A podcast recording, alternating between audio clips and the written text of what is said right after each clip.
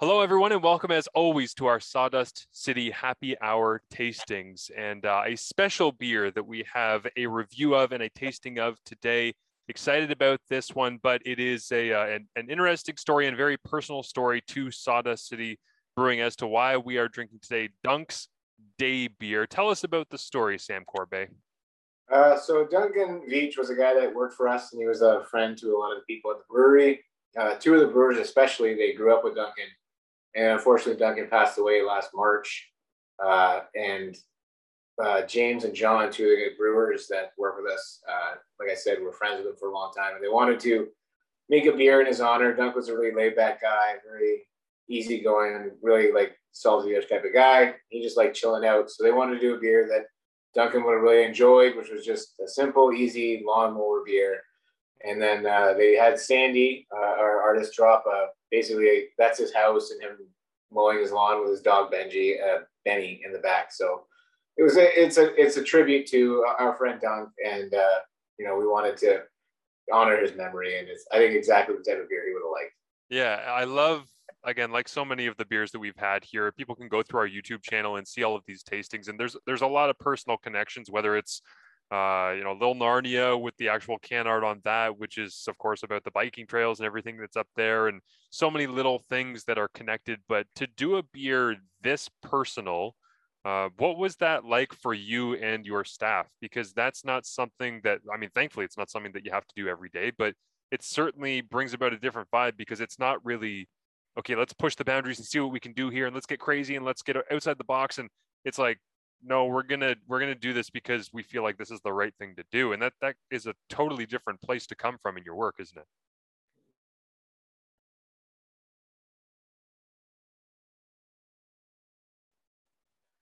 Well yeah uh, sorry i just lost you there for a sec. Yep. so um james and john like they, they they spent a lot of time on this. They were you know this is very personal to them and they they wanted to get it right. They were very you know adamant this is exactly how they, it, it, should be. And I'm, I'm, glad they put their, you know, everything they had into it. It showed like just how much it meant to them and how much Duncan meant to them. So, you know, it's, it came from the same, you know, they drew from the same learning, but it came from their heart. And I think it really shows. And um, I can't, it's actually all gone now. It, it, sold like super fast. We had a lot of support from the community. A uh, portion of each sale went to the local hockey community, uh, the South Muskoka Hockey Association, which Duncan was an avid hockey player, and uh, it was something that you know he he always did. And um, we we did have a sawdust team at one point. Dunk was on it.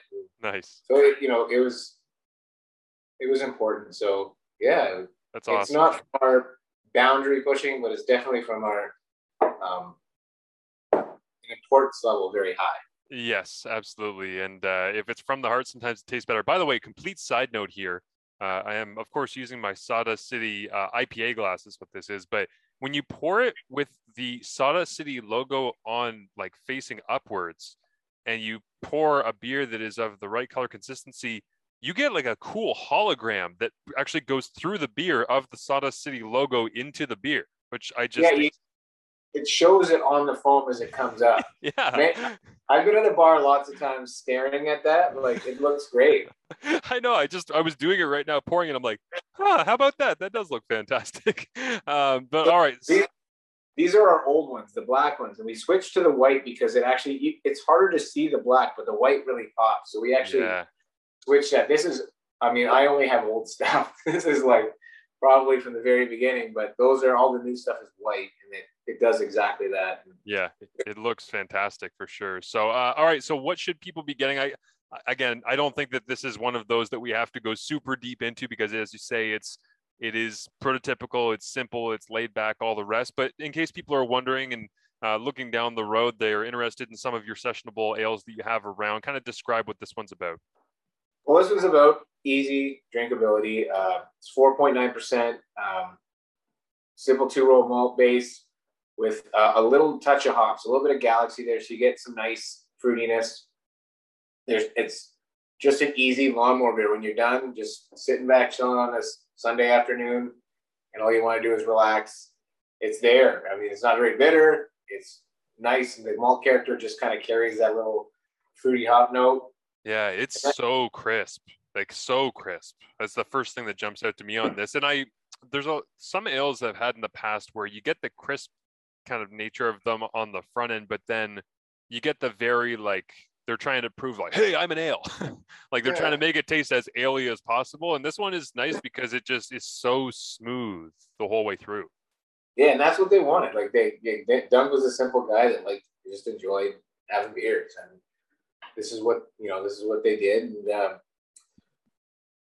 it's made. It's the same yeast that we use for our, like our big hazies and stuff, but it, that sort of leaves a bit of sweetness, and uh, we we there's hardly any bittering hops, just some Saaz, just to get to keep it in check, and and some galaxy at the end, and it like you can drink a bunch of this. It's very yeah gonna come back next summer. We we're gonna it's gonna come back as a as our summer blonde ale. So we're we're excited to do that.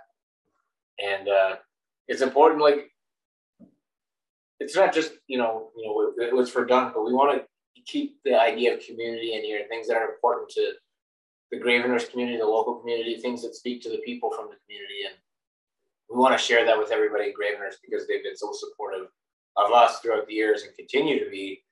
Um, and when this came out, all the people like they really, you know, supported and came in and it just disappeared like super fast. Yeah, that's fantastic to hear. And that that sense of community and being able to cultivate that obviously a good business decision but just as a human decision i mean that that's really what this stuff is about we've said so many times that beer is about people it's a social experience and being able to share things it's you know, I was laughing the other day. I was listening to uh, Neal Brennan, who was an original writer on the Chappelle Show and does his own stand-up comedy skits and all the rest. And he was doing this whole bit on uh, on a podcast I was listening to, saying, you know, beer is always present for things that suck. Why is that? And he was like, you go to a baseball game, it's so slow, nothing, nothing's happening, but it's great to drink beer at. He goes, you go play golf. Are you or any of your friends actually good at golf? You might have one or two, but no, you all suck. Well, what do you do? You have beers when you're on the course. And it's like, we, without realizing it a lot of the time, you're drinking beers like this in a social environment because you know what you're doing sucks. So why not just enjoy something simple and smooth and crisp? And I'm like, when I taste this, I just think about that Neal Brennan bit because it was like, as he's listing off the things, I'm going, oh my god, golf does kind of suck. I, am not I'm not good at golf. Why do I golf? What am I doing? What, I bought three hundred dollar clubs. What did I do that for? It's punishment, actually. yeah, even the the it's funny because the Scottish descendants in me says golf, beer, perfect combination. Then you start to realize, wait a minute, I think we all just started playing golf because we were having beers. it, and there there is like that that swing loop you hit about three pints and you're like, this is perfect. But then there's a diminishing returns and it's yep. quick and it's fast and it's hard. And then so you round like the 13th, 14th hole and you're like, I've had one too many and this is the end. well, my thing has always been nerves off the first tee box. Doesn't matter if I'm playing alone. Like if I'm playing alone, if I go for a round by myself, which I've only done like twice in my life, one of them was a funny story because I thought I had to work on Thanksgiving Monday. So I drove back to my parents' place in Kingston. I got back and I turned on my radio station and it was not the normal programming. And I texted my boss and he said, You don't do a show today. I'm like, Okay, sounds good. I guess I'm going golfing. So uh, so I ended up going and it's like the first tee box. I'm nervous as all hell, even if it's just the starter who's watching me, let alone if it's my friends or anybody else. And uh, I've always been someone who it's like, oh man, I bombed the first hole. It's a nine, it's an eight, it's a 10, whatever. I'll get a beer. My peak is about three quarters of a beer in. By the time that I get to two beers in, it's over. So it's like from from hole two through hole five, I'm like, oh, we are cooking. And then all of a sudden you get like two, three beers in, and you for me, and I can be on the golf course at hole six, and I'm like, wow, okay, yeah, I'm, I'm not good. It's it's gone. this, so, is the, this is the first year I didn't play one time. I, I think, think I got it. I got it once. I want to say with a couple of my my old football playing buddies, uh, and it was fantastic. But it's for me, it's and I think this is probably for you too, Sam. Over time, it's the kids, like the, oh, kids, yeah. the kid stuff. Like you, you just give. I was actually listening to another podcast this week with Rob Lowe, uh, interviewing Matthew McConaughey, and they were talking about golf and Rob Lowe goes, "What's your handicap now?" And McConaughey goes, "I don't know. It's pretty bad. It's pretty. I didn't even play once this year." Rob Lowe, "What? Why'd you do that?" And he goes, uh, kids. And Rob Lowe, oh yeah, when you have kids, you tend to give up golf for a solid eight years. Like you just, yeah, well, you don't swing five hours. Five it's five to yeah. eight hours of your day. Who's going to let you go away for five to eight hours? it doesn't happen. Yeah, because like the round is five, and you got to get there, do whatever years after, and you're like, yeah, it's it's the whole show and. Nah. Uh, uh, yes, it's fantastic. But this would be a fantastic hot summer golf, golf, golf, golf day beer. It'd be absolutely delightful. So I'm sure the people up in Gravenhurst, at the local uh, golf clubs, will hopefully be uh, partaking and using this as a pre, during, or post. Uh, before I get you out of here, Sam, I just I don't know how much you're able to reveal on what you're working on, but before we hopped on and turned on the mic here, uh, you had a hell of a day because I don't think people realize the process that goes into you guys getting the things you need in order to produce great beer. What can you tell people about what you did today? Because it is a little bit crazy.